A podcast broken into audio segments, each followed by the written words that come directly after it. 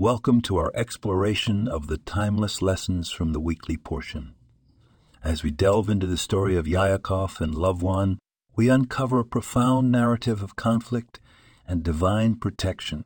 The peace process that unfolded between Yaakov and Lavan is a testament to the power of negotiation and setting boundaries. Despite Lavan's deceitful nature and his potential for violence, the situation is resolved without bloodshed. This teaches us the value of striving for peace even in the face of adversity.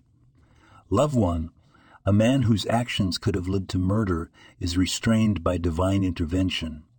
It's a reminder that in our own lives, unseen forces may be at work, guiding and protecting us from harm. The presence of angels accompanying Yaakov signifies that we are never truly alone.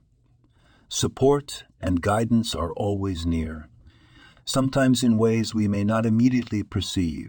As we conclude with the moth, the closing verses, let this story inspire us to seek peaceful resolutions and to be aware of the protection that may come in unexpected forms.